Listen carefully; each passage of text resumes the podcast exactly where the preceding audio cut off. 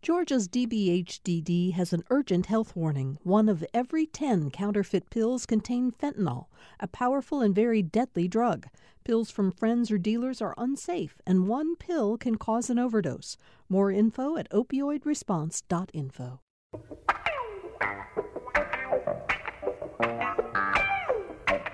Hey, everybody. Thanks for joining us for the Wednesday, March 24th edition of Political Rewind. I'm Bill Nigut. A lot again today to talk about. The General Assembly is down to its final days. It's really getting more and more intense down there. The days get longer and longer as the session draws to a close. There are people on our panel today who can talk about that in great detail. And we're going to talk about issues in the legislature. There are election bills that can very dramatically change the way Georgians vote in the 2022 cycle and beyond that are still under consideration. But there are some other bills that I'd like to get to today as well, um, and, and we'll talk about them. But, but I'd like to start, if I may, by uh, saying, uh, in many ways, uh, we're at a very exciting moment in terms of vaccinations for COVID 19. Governor Kemp has now opened uh, registrations to all Georgians, uh, 16 years and older. And starting tomorrow, you will be able to get vaccinated. Let's just listen to the, what the governor has to say about that in a news conference he gave yesterday. Then we'll introduce the panel and get started. As Dr. Toomey and I mentioned multiple times over the last few weeks, we would be moving quickly to expand vaccine criteria provided we continue to see increased supply from the federal government. That's why, effective this Thursday, March 25th, all Georgians over the age of 16 will be eligible for the COVID 19 vaccination. As you all know, this is our ticket back to normal and we're getting closer to that point every single day. So, again, I want to encourage you to go ahead and sign up today and be ready for the expanded eligibility on Thursday. Um, so, Governor Kemp making that announcement, Georgia becomes one of the few states that has opened vaccination to all uh, adults. And um, I, I, do want to point out that f- from our personal experience in my household, it's been pretty easy to acquire appointments uh, on the website, uh, especially down at Mercedes Benz Stadium, where they're doing up to 6,000 and more vaccines a day. So if you haven't had a chance to check for a vaccine, an appointment, today's a great day, excuse me, to start doing that. All right, all that said, let's get to our panel and uh, begin our conversation. It's Wednesday, which means the AJC's political reporter Greg Bluestein is here. He not only covers Georgia politics day in and day out, but he's also working crazily hard on a new book on the 2020 election cycle. And Greg, we're always interested in hearing how that book is coming. I'm a little over halfway done right now, all and right. so all's good. But you know, still very busy on the the, the day job. And yesterday was just uh, one of those moments where, in the middle of that press conference, I walked back to talk to a senior um, aide for Governor Kemp, and I just said, a year ago, I was sitting here writing about how you were about to enforce all sorts of new coronavirus restrictions, and now we're writing about how the floodgates have opened for um, new vaccine shots. I mean, it's just amazing what a year, what a year it's been. It, it certainly has been, and we will talk more about that in just a minute. Um, we're really glad that Mayor Julie Smith, the mayor of Tifton, is back with us today. Uh, Julie, thank you so much for joining us. How is vaccination? Uh, how are the vaccinations going down your way? Are people eager to get them? Are they readily available? I know, kind of right down the road from from you in Albany, the state closed down its vaccination site because of lack of demand. How are things in Tifton? Things in Tifton are going great. And thank you so much for the invitation. It's always an honor to be with you and, and the fellow panelists. Uh, really enjoy the time we spend together. But our, we, we have been very fortunate. Southwell, which is our uh, regional hospital here, Tifton Regional Hospital, has done an incredible job with making the vaccine uh, appointments for the vaccine very easy to get. Um, they have just, they've got a mobile vaccination site. Several of our pharmacies here are offering the vaccination. So it's really been very positive and it's been uh, very simple from what I understand. I've not really heard of any issues or challenges. Um, we vaccinated, uh, I think the latest number was a little over 11,000 people in our area, and that's that's significant. So, hats off to Governor Kemp and uh, and his administration for making this available to all Georgians, now all adults. And I really encourage everyone to participate and to take advantage of that. Okay, um, we'll have more to talk about in terms of what's going on down there in Tifton and Tift County, especially sure. in terms yeah. of some of the legislation up there, and we'll get to some of that in, during the show today. Uh, Riley Bunch is here. She, of course, is the State House reporter for CNHI News, which has newspapers in smaller cities across the state, although not so small. You know, Valdosta, uh, pretty a big city is one example of the of, of the cities in which your papers appear. Dalton, I think, is another uh, CNHI newspaper town, right, Riley? How are things going down to the capital? You're you've got to be tired. Oh yeah, I mean we're uh, they're not meeting today, so that is a little bit of a welcome break, even though we have committees scheduled back to back to back up until sine die. But um, you know, just to echo Greg's point, think about how COVID and the elections have changed where we're at, even in the legislature this year. It's it's pretty shocking to see things that you know we didn't expect to be debated being debated, and all these changes that we didn't expect we're seeing in um, proposals. So it's it's been crazy, and there's more craziness to come. yes, Jeremiah Olney is uh, with us. He's a Democratic political consultant and and works at Paramount Consulting, the firm founded by our uh, good friend Tharon Johnson.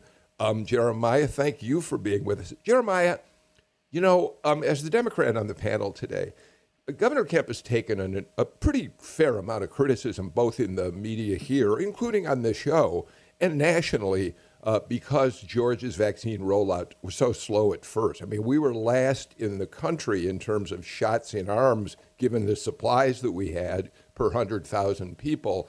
Um, but at this point, if the state is able to uh, really get people vaccinated as they uh, launch this huge expansion without too many difficulties, he's going to he's going to uh, reap some very positive benefits, Jeremiah. I don't actually know if I'd agree with that. I think the kindest way I would describe the vaccine rollout in Georgia is abject failure. I mean, I think a lot of the folks who managed to get the vaccine so far have been people who are able to sit behind a computer and go through every single different provider trying to find an appointment. I mean, you've got hundreds of providers actually giving vaccines and thousands of people who are registered to give vaccines. So the people who really need the vaccines, people like essential workers, teachers, they haven't really been able to get them yet, a lot of them. I'm actually worried it's actually about to get a lot harder for them to get them now that everybody has access to these sign up websites, especially given the shortages that are still happening around metro Atlanta, where again, the need is very critical. Okay, so I think it remains to be seen how this dramatic expansion will work out. I mean, I, I don't think you get an argument, certainly from me, about the problems in the past. I do want to point out some figures that are worth uh, Greg Bluestein commenting on in terms of people vaccinated. And it relates to something that Jeremiah was saying. We know, according to the Department of Public Health, that 1.2 million white Georgians have now had vaccines. The numbers for African American Georgians, 418,000. Now, African Americans represent just 31% of the state population my math is really abysmal, so I don't really know what to make of that 418,000 compared to uh, 1.2 million. Somebody out there and who's listening can probably tell me whether that's a decent percentage or not. I don't know, but Asian participation in the virus only 91,000 uh, Asian uh, Amer- uh, Georgians of Asian uh, background have gotten the virus. So there, there are disparities still happening, as Jeremiah points out, and it's something that's got to be addressed for the good of the state. yeah, there's still systemic. Uh, sorry, go ahead. Yeah, go say that's about 13% of the vaccines that have been given out have been given to African Americans.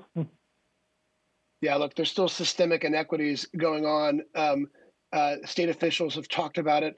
Um, leading politicians from both sides of the aisle have talked about uh, reaching hard to reach populations, uh, including down in, in, the mayor's neck of the woods, uh, in, in rural areas across Georgia. Um, the other day, the Albany mass vaccination site had to close just because there was not enough demand. In Savannah, they actually converted their mass vaccination site to walk up no appointment only, um, because folks are, um, uh, uh, uh, you know, there, there's there's not enough appointment demand going on right there, um, and so. And also, the other thing the governor has talked about is is how white Republicans, especially those south of the gnat line, south of Macon, um, have been very vaccine hesitant. So the state has an enormous challenge. Meanwhile, Metro Atlanta, it's very hard, even with the with the Mercedes-Benz site, it's very hard for many people to still sign up for vaccines. And so you're seeing those um, Metro Atlantans drive to all over the state, hours away, and of course that that benefits people with means to be able to take off hours from work and to be mobile you know, I would just jump in Riley? and echo what, yeah, exactly what Greg said, and also add that I think there's a lot of hesitancy in rural areas because of how, you know, healthcare plays out in that part of the state. I was thinking about this the other night. There's obviously the political factor of it um, for conservatives in rural areas hesitant to get the vaccine. But rural healthcare in Georgia has also been a significant challenge for a really, really long time. And hospitals have closed time and time and again. And in the communities where they don't have this access to health care. They have a hospital that they trust and they know that it's, it's pretty, um, it's clear that there is going to be some vaccine hesitancy. So I, I, think it's important to mention that kind of socioeconomic factor of um, the disparity of healthcare access across the state. Uh, Mayor Smith, you're surrounded by uh, big red chunks of the state in rural Georgia down there. Um, are you seeing, uh, you said that in the city of Tifton, you're having pretty good response to people wanting mm-hmm. to get vaccinated. Um, what are you seeing as you uh, listen to people outside who are uh, more inclined to be uh, Republican voters, more skeptical about the uh, rollout of the vaccine?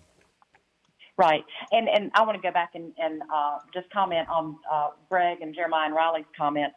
You know, there is unfortunately a significant amount of distrust from minority communities to government, and so when the government comes forward and says, we have this for you. It's, there's that hesitancy just because of the deliver of the message. It's not necessarily the message, it's who is presenting the message. So it's really unfortunate.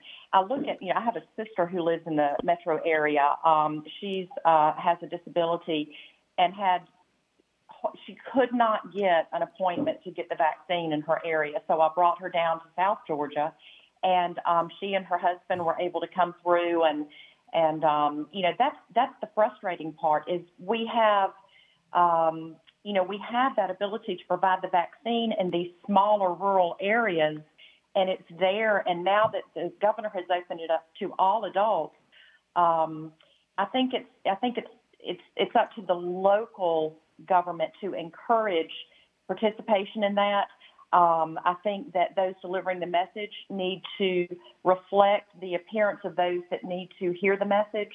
So, um, so making sure that our African American community is engaged, our Asian community is engaged, our Hispanic community is engaged, and people within those communities who are heard and respected and known are, are sharing that message. I think is going to be really important. So, um, so I, I feel as a, a local elected official, it's up to me to reach out to those uh, representatives of those communities that I know and that their neighborhoods know and encourage them to share that message. I think that's how we get the word across Georgia.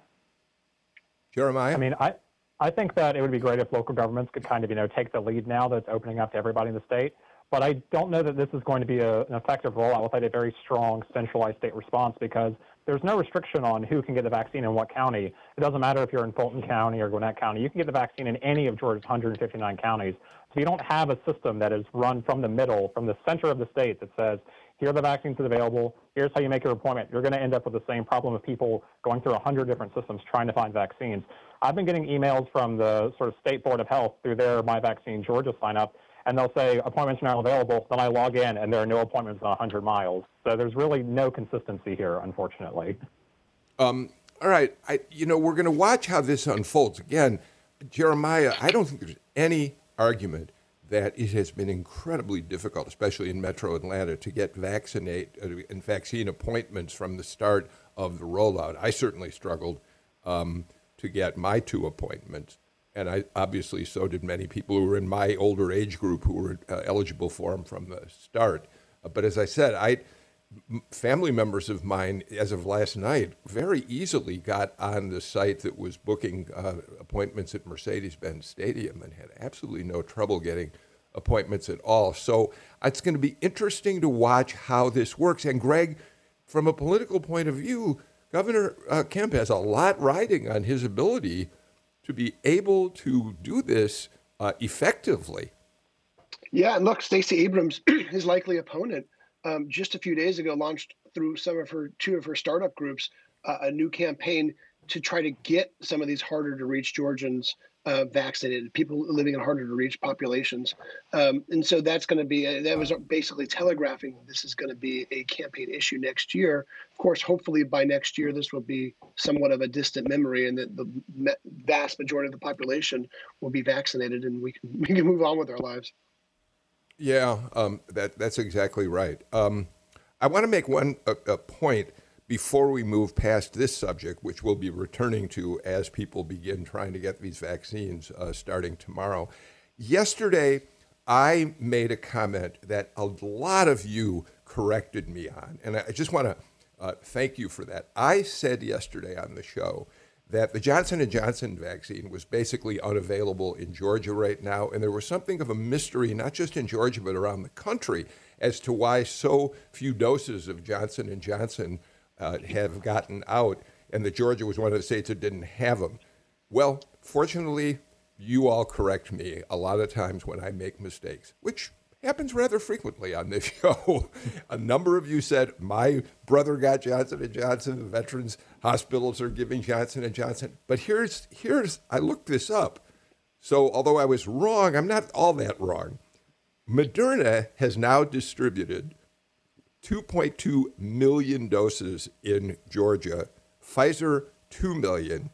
Johnson & Johnson has now sent 100,000 doses to Georgia. So Greg, I was wrong, but we are still wondering why Johnson & Johnson's delivery here and around the country is so slow. It's the one-shot vaccine. It has the easiest storage requirements.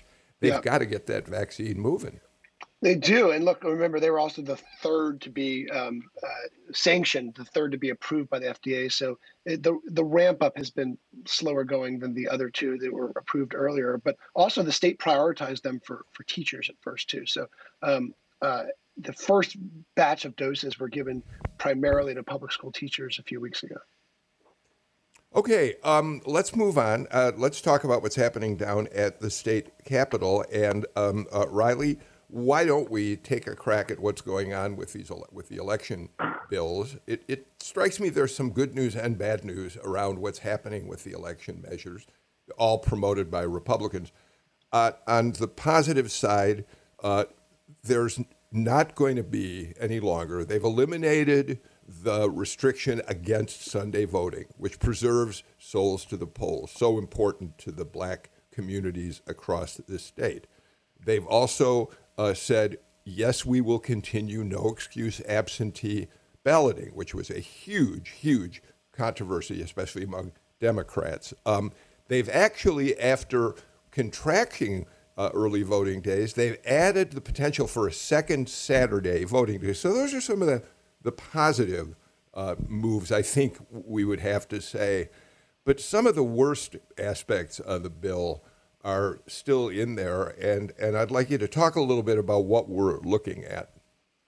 Yeah, so it's it's kind of hard to keep a track of you know where these bills are moving. You know, do you want me to talk about the bills we're seeing today, or do you want me to talk about the bills we're seeing yesterday? but you know, right now yeah. we still have House Bill 531, um, which we've seen from the beginning, and we have Senate Bill 202 that was um, recently a new vehicle for a lot of these changes. And like you said, we have seen some paring down of the um, stipulations and proposals within the bill. I think, uh, which is pretty evident in uh, Majority Leader Mike Dugan's comments the other day in committee, is Republicans are really seeing the impact of those extreme strict changes on the um, reputation of the state, especially, you know, so we had this huge, huge, huge outcry that some of those more egregious changes caused. So I think that plays a lot into a little bit of the paring down, but we still have you know, ID requirements for absentee ballot applications, one that is of great concern um, for rural areas, as well as this limitation on drop boxes, right, um, which was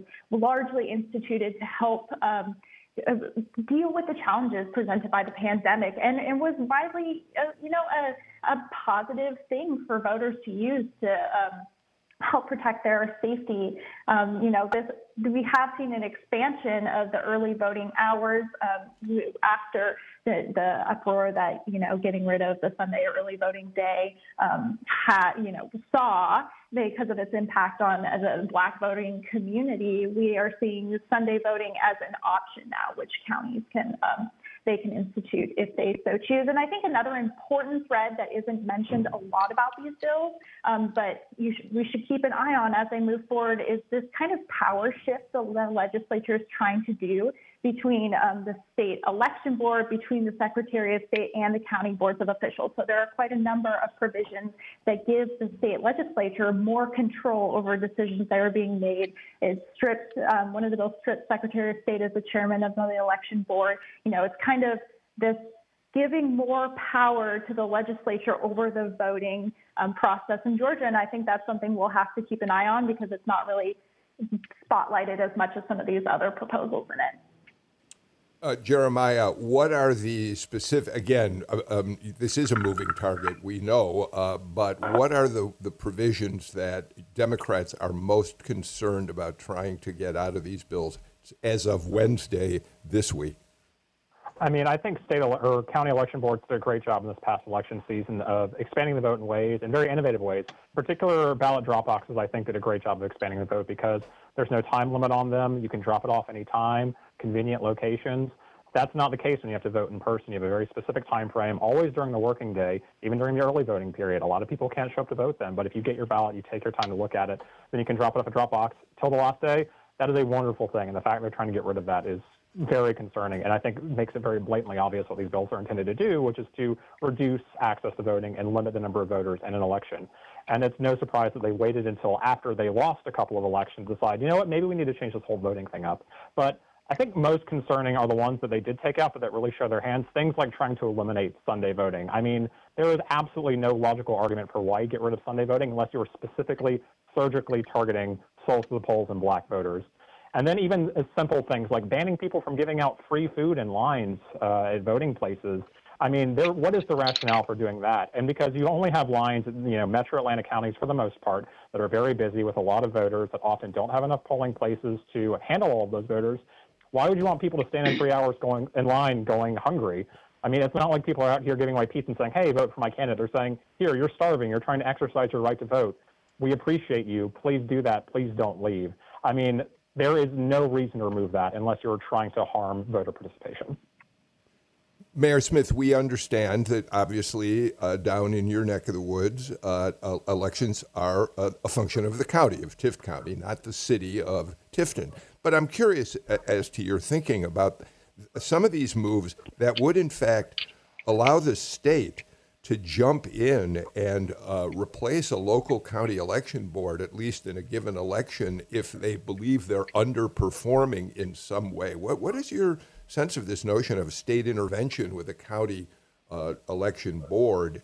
Uh, it, it, what is that going to mean? Well, it's it's very disturbing. Um, you know, voting is is it's our basic right. It's it's it's what it's, it's our what our democracy is founded upon. And so, you know, it's my understanding that following all the accusations about fraud and all the finger pointing that took place in the last election, that Georgia's voting process was deemed to be an integral process, that the integrity was not damaged, that the, that, that there was not there, that the accusations of fraud were unfounded. So the fact that this now is being discussed and this wiping this out and, and recreating our voting process is very disturbing. Anytime I think state government tries to to preempt local government, um, that just makes me scratch my head and, and wonder why, especially when it was determined that there was not voter fraud. And, um, you know, to make the, um, you know, talk about the drop boxes, I think that's just an excellent point. Uh, and, and, the food, it, that took nothing away from anyone, but it enabled those that wanted to be um, part of this voting process to be part of this process in a way that was comfortable to them and safe to them. And so to remove that, what benefit does that offer to anybody? I don't see a benefit of removal. So um, it's just very disturbing. Uh, I think that um, you know many times our legislators get to Atlanta and they forget that there's the rest of the state. There's Atlanta and the hmm. metro area, and then there's the rest of it. And so, um, you know, and, and, and this is one of the reasons I love living in South Georgia. It's a small community. Uh, everyone kind of knows each other. I've, I've referenced before that we're sort of like a little bit like Mayberry, and uh, and I love that. and um, I think our, our local team has done a very good job with our elections process and Mayor Julie Smith. The fact that sometimes people seem to forget about South Georgia is one of the reasons we like so much having you as a panelist on the show. uh, Greg, the, Greg, the, the other uh, uh, measure that's still in the bill that could have an impact on, on places like Tift County is it it would if it's passed it would forbid local election boards from taking grants from nonprofit organizations to help pay for uh, their elections. Yeah, and I'm not sure if that provision is going to end up making it, um, but that would be that's another issue that that local officials have warned about Republicans, Democrats, nonpartisan alike, um, because it, it is factored into the last few elections, um, especially when you're when you're facing challenges like the pandemic. But what we've seen, regardless of these different versions of legislation, we're starting to see a consensus among Republicans, at least, about what they're going to push for. We always knew some form of ID requirements were supported by Kemp, by Duncan, and by Ralston. We always knew that would happen. We also knew for a long time that that they did not also support um, either publicly or privately these severe limits on how to vote by absentee. So uh, that as much fire and fury, and, and of course we covered it from, from, from top to bottom, but um, that never seemed like it was going to make it in the final version. And we're starting to see some other points of consensus um, that could affect um, in more minor ways, but one of them is um, requiring runoff four weeks after election day instead of nine weeks. So it's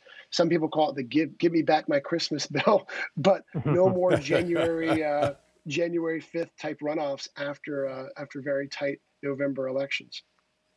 Yeah, you know, Greg, you certainly recall, although I think maybe you were still at university when it and when we had three week runoff periods, and nobody seemed those were changed because a federal court said, look, you're not yeah. giving overseas voters, military voters, enough time to cast their runoff ballots.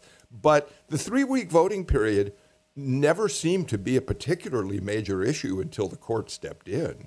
Not at all. And other states, including other states in the South, have those three three or four week yeah. um, rough. And now technology has improved, and so it's easier now for for military members overseas to cast ballots. So there's a whole slew of changes that won't get as much notice, but will have dramatic impact um, on on on day to day voting. Um, we got to get to a break, but I want to before we move away from voting because there are a couple other matters in the legislature I'd love to have you all uh, weigh in on. You know, um, Riley the New York Times reported the other day. Um, they've done a couple. They've done a lot of reporting on voting restrictions in in southern legislatures, uh, but they reported the other day that uh, Jeremy Peters wrote the piece saying that restricting early voting, bills to restrict early voting that are being promoted in state legislatures around the country, are what Republicans now see as the article describes it the new center of gravity. Republicans, after the 2020 election, after the charges of fraud by Donald Trump repeated over and over again, rather than talking about restricting abortion, rather than talking about LGBTQ uh, uh, rights being too broad and uh, overreaching, Republicans now see uh, cheating in voting and trying to fix it as the best way to raise money and rally their base. I think that's fascinating, Riley. Well, absolutely, because you know who created this as the center of gravity. If former President Donald Trump made this the issue um, by hammering it home that all these false allegations of voter fraud before voters even cast their ballot, right? So Republican lawmakers now, that if they had stepped up and kind of globbed onto those allegations, they have to act.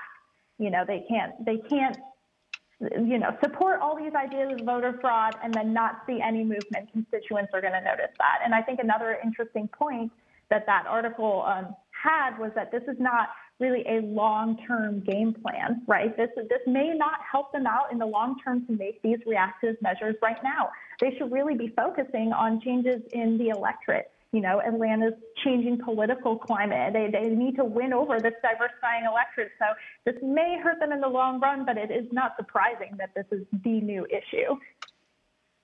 Julie, uh, as we go to break, our good friend on this show, Professor Alan Abramowitz, has pointed out over and over again that data show that Republican efforts to restrict voting is going to do nothing to change the voting patterns. What Republicans really need to be doing is looking at demographics and following the demographics, which is basically the point Riley's making. Exactly, exactly, and you know, and that's it's it's disappointing when our elected officials don't hear the voice of the constituents. It's almost as if your voice doesn't matter. We we are smarter than we we know more. We're, we'll handle this. You just go down there to your little city or your town or whatever, and we'll let you know what to do. Um, there are so many issues across this country that we need, and across our state and across our region that that our elected officials need to be responsive to. And voting is not, and and, and the process of voting in my opinion, is not one of them. But but to Riley's point, they were kind of forced in the corner. They had to do something. So here we are dealing with it.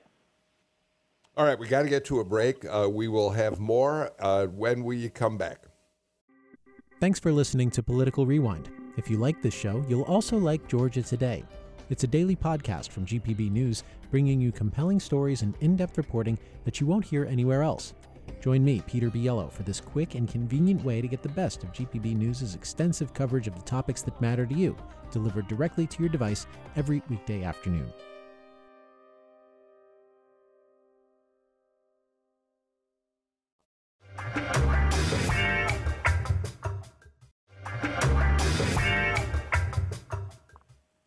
Tifton, Georgia Mayor Julie Smith, Democratic consultant Jeremiah Olney, CNHI State House reporter Riley Bunch, and our good friend Greg Bluestein of the AJC uh, are all with us for today's show. Greg, I'll start this with you, and I, am really eager to hear what Mayor Smith has to say about this as well.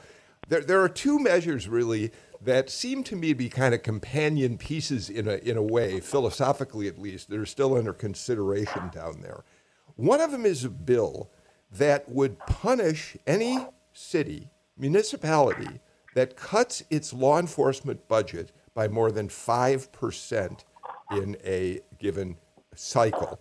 Um, and, and it strikes me as a bill which is designed almost solely as a reaction to the, uh, uh, to the, to the calls last summer for defunding the police, but it really hamstring. I mean, it really puts local communities in a difficult position, Greg.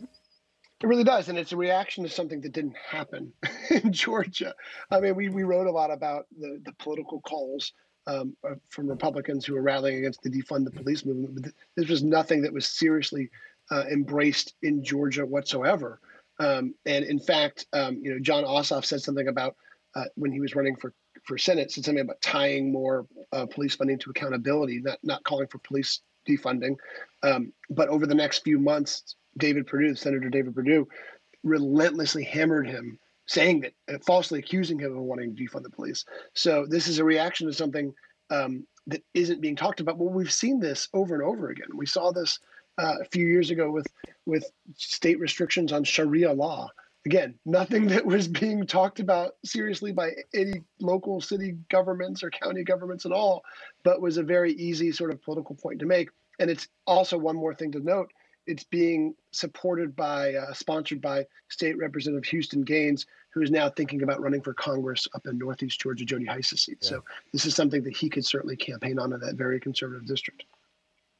Mayor Smith? Yeah, you know, um, again, preemption of, of local decisions is, is never of benefit, uh, not to the local government and certainly not to the state. And um, as Greg said, this was never anything that was debated uh, across our state. Uh, I think there's significant support for law enforcement and public safety. So I think sometimes local issues end up on the um, agenda with our House and Senate friends, and and uh, they, that's really not where that debate should take place. I think it should be up to the local government to make those decisions because we are obligated to have balanced budgets. We are, um, you know, our communities uh, just look to us to determine uh, public safety and policy and those types of things. So uh, to have the state mandate what I can do in Tifton, Georgia, with our city council or with our Tift County Commission on our sheriff's side, um, is is it's that preemption that doesn't do anyone any benefit. So I would uh, hope that this does not uh, move forward and, and does not pass. You know, Jeremiah, I said that I thought there were two bills that sort of run together. Um, the other one is a bill that would make it a felony for protesters to block a highway during a demonstration. And, and I think of them as kind of companion measures because they both seem to me to be responses to the demonstrations last year that called for defunding police, and that in some cases, and certainly in the city of Atlanta, where people did in fact block a highway. Yeah, I completely agree with you that these are companion pieces. I mean, these are part of a broader trend of what we've seen as what I would describe as Republican overcriminalization in the state, and really a trend that's been taking place nationally since at least the 1994 crime bill, and certainly well before that as well. I mean, Georgia has the highest rate by far in the country of people under correctional control. I mean, that makes it hard to get jobs. It makes it hard to find new opportunities. Republicans, rather than trying to fix that problem, are trying to create more problems where there don't need to be any, and not only create more problems, but infringe on people's First Amendment rights to do it. And I want to touch on the police funding bill a little bit too, because a lot of municipalities, especially the bigger municipalities throughout the state, the police budget is already an overwhelming portion of their general fund. I mean, in a city like Atlanta, you have hundreds of millions of dollars that is spent on the police every year, which is more than is spent on a lot of other municipal services and community services. And I think what we see is that we expect police to serve in so many roles for which they're not trained. They are not just, you know, peacekeepers, but they're also like the first people to respond to mental health crises, things that they are not trained at all to handle. When we put all of this money into the police and we don't look at new ways to fund services that would actually reduce the need for police, like mental health services, even just basic things like food and shelter. People commit crimes the vast majority of the time not because they want to or because it's fun, but because they feel desperate and they don't have any other option. And when we don't invest in things to give them other options, we're not actually solving the problem. And funding more police or keeping current funding for police is never going to solve those problems. Neither is overcriminalization. Riley? Yeah, and you know, um, I would just like to point out we, we thought this bill was not moving forward before crossover day. It did not get out of committee. It was not heard. So it just kind of plays into, you know, anything can come up in these final days of the legislative session. But also, you know, another provision within that bill that I think really goes and plays back to this idea of local control is that counties and local governments would also be on the hook, you know, liable for damages or injury during protests. Um, and, you know, and that really puts them in a terrible, terrible spot. They have to basically choose between their residents having their right to assembly and right to free speech and you know keep protecting themselves from, from possible lawsuit. And you know it's just this pattern of local control that we're seeing you know usurping local control that we're seeing over and over again. We're seeing it with the police budget. We're seeing it in the voting bills. You know it's just it's a trend that we're seeing this session and i think that's an important provision to point out that's in there Greg, um, give you the last word on uh, this segment. Uh, it's just there are any number of. I think Riley made a really important point. If you're covering the Capitol, these are the days you've really got to be on your toes because bills you yeah. thought were dead a week ago suddenly find a way back to life. Zombie bills, Franken bills. I mean, you have all sorts of names for it, but nothing is over until that final gavel is struck probably after midnight on on on, on March 31st. So uh, we've got a, a, ways ahead of us, and um, you know a lot of this attention will be soaking, soaked up with the voting bills. Um, but there's so many other pieces of legislation that aren't getting nearly as much attention, but it could have vast ramifications on, on how we live and work. All right, Greg Bluestein gets final word for this segment. We've got to take a break. When we come back, I'd love to talk about the fact that uh, the 2022 uh, election cycle is already, already stirring up some dust. We'll talk about that after these messages.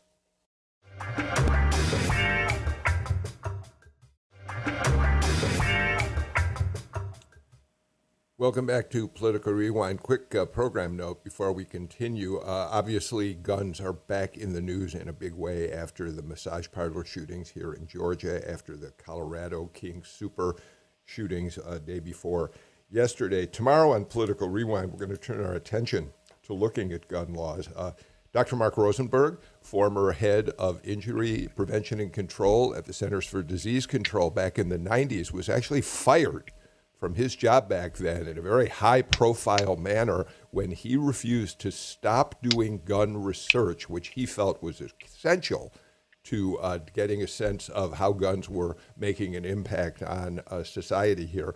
And uh, he continues to be engaged in that. And he'll be joined by the former Chief Justice of the Arkansas, Arkansas State Supreme Court, Justice Betty Dickey, whose uh, former late husband was a first Republican uh, member of Congress who was a strong advocate of guns and became a convert and began working with Mark Rosenberg on how to do a better job creating gun safety measures. That will be on our show tomorrow, and I'm really looking forward to that conversation. One other quick note we're not going to talk about it today, but it's a show for the future. It happens that today is Equal Pay Day, and I think that's important to point out.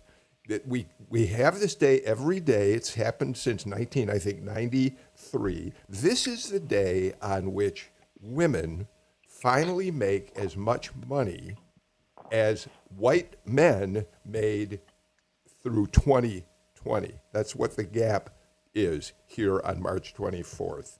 Uh, white women make 82 cents on the dollar compared to men. Black women make 63 cents on the dollar compared to white men, and Latinas 55 cents on the dollar. This is a subject we want to explore on this show uh, uh, because it's an important uh, uh, thing to talk about in terms of how women are treated in the workplace. All right, we will do that at some point moving forward on Political Rewind, but I thought it was important to mention that at least uh, today.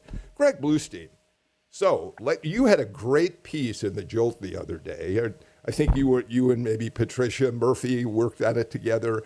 Um, so let's let's talk about what's happening with the 2022 election cycle. Jody Hice, Congressman Jody Hice, has now said he's going to run, uh, in, he's going to primary Brad Raffensperger. And President Trump, former President Trump, has already endorsed Jody Hice because Brad Raffensperger is public enemy number one, two, or three, depending on the day of the week. depending Trump. on the day. At the same time, uh, Vernon Jones, the Democrat turned Republican, one of Trump's most vociferous supporters, uh, who thought he might be running for Secretary of State, you're now reporting he's talking about primarying Governor Kemp uh, next year. This is get what a crazy situation for Republicans. And don't forget pro-Trumpers who could pro-Trump candidates who could end up primarying or challenging uh, Jeff Duncan, Lieutenant Governor, and maybe Attorney General Chris Carr. Um, but look, you know, in the pantheon of Republicans who, because the gov- Governor Kemp figures he's going to face some sort of Republican challenger. And in the pantheon of Republicans who could face him, I'm sure he likes the draw against Vernon Jones, um, who was once vilified by Republicans when he was DeKalb CEO, back when he was a Democrat. He only just switched parties a few weeks ago. Um, and voted against the anti-abortion measure, the heartbeat law that, that was so important to, to Governor Kemp during the on the campaign trail. Uh, voted for election changes that he's now criticizing, including the Dominion voting machines, and is just not necessarily as much as he's he's held up by the pro-Trump crowd. He's not necessarily a a long-standing figure in Republican circles. I think that's that's to put it mildly. So um, so I, I, he is you know, going on Newsmax. He went on Newsmax last night. He has been tweeting all sorts of, of you know very popular things in the Republican and conservative movement. You know, just kind of uh, slogans and things like that that are getting lots of retweets and likes. Um, but when it when when it comes down to it, if Governor Kemp has to face Vernon Jones rather than I don't know Burt Jones or another conservative um, with with a longer reputation in the party, I think I think he'd, he'd be okay with this draw. Um, yeah, I think that one of the reasons that I mentioned that has to do primarily with this long, strange trip that Vernon Jones has been on yes. politically. Yes. Not that he necessarily will be a viable candidate against Brian Kemp. Uh, Julie Smith, you are essentially, uh, I mean, you are the Republican on the panel. I mean, again, you are a nonpartisan mayor. You run in a nonpartisan election, but but you right. consider yourself to be a, a Republican. Um, when you look at what, what's happening with the map for and, and possible matchups, um, how troubled are you about the split between those pro-Trump people, folks mm-hmm. like Jeff Duncan, who's decided he's going to be a GOP point two, 2.0 kind of guy opposing Trump's philosophies? How does where does that put someone like you, who's pretty mild mannered and moderate in your thinking? Right. Well, you know, we were all kind of chatting before the show started. I said it's just a continuation of the nightmare, and it, and it really feels that way.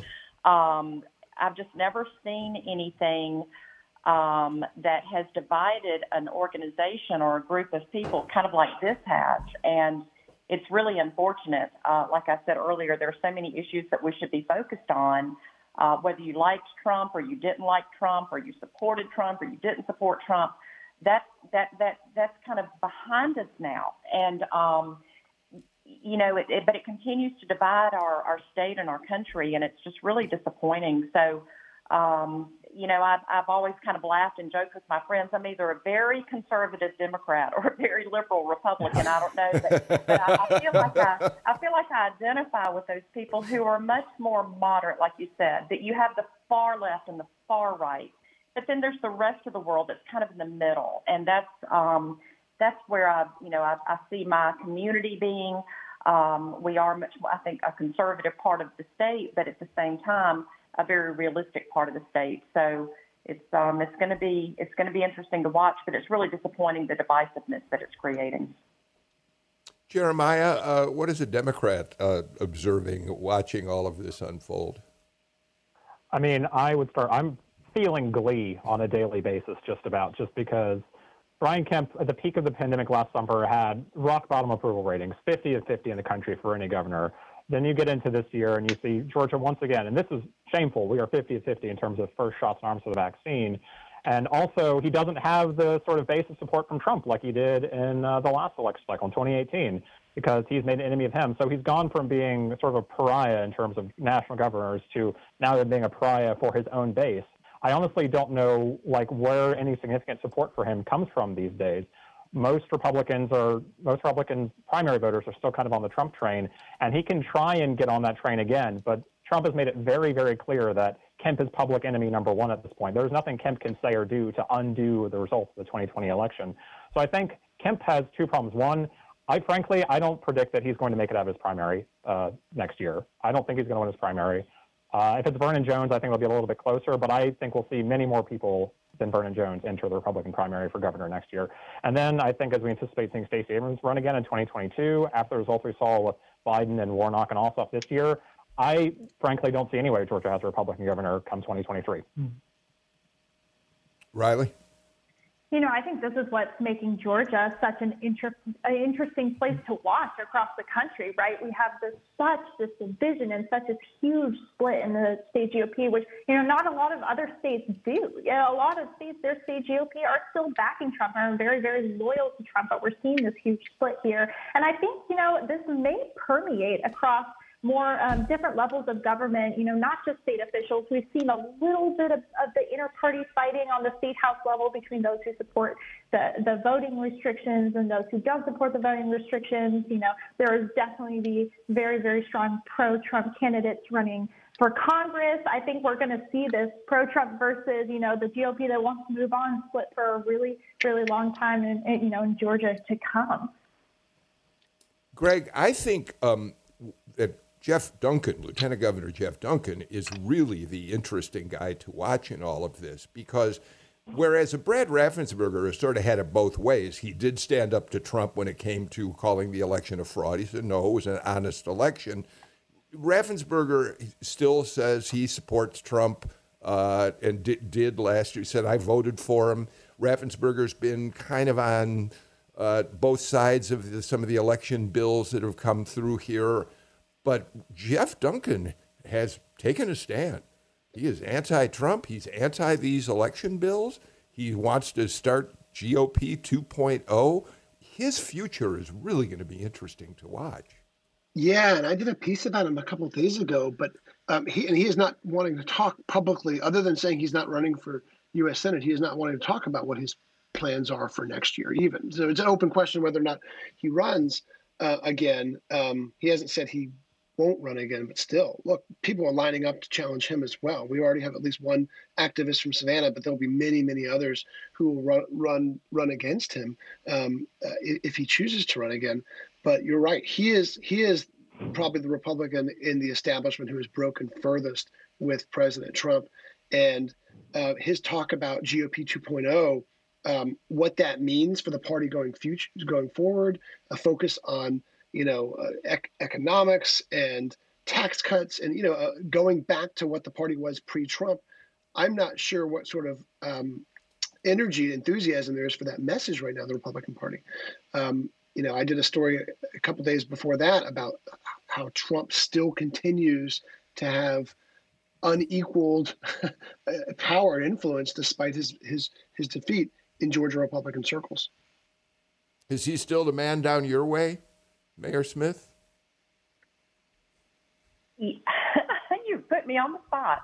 Um, you know, I, I, it, it, it's amazing. Trump, those that support Trump, the man can do no wrong. His supporters are such ardent supporters. Um, I think it's split 50-50. I, I think I think what's happening in our neck of the woods is, is what's happening, you know, across the Republican Party. So I think it's I think it's half and half. Um, I kind of well, like what, well, what a, I'm hearing from Duncan. I think that's that's an exciting future for the Republicans.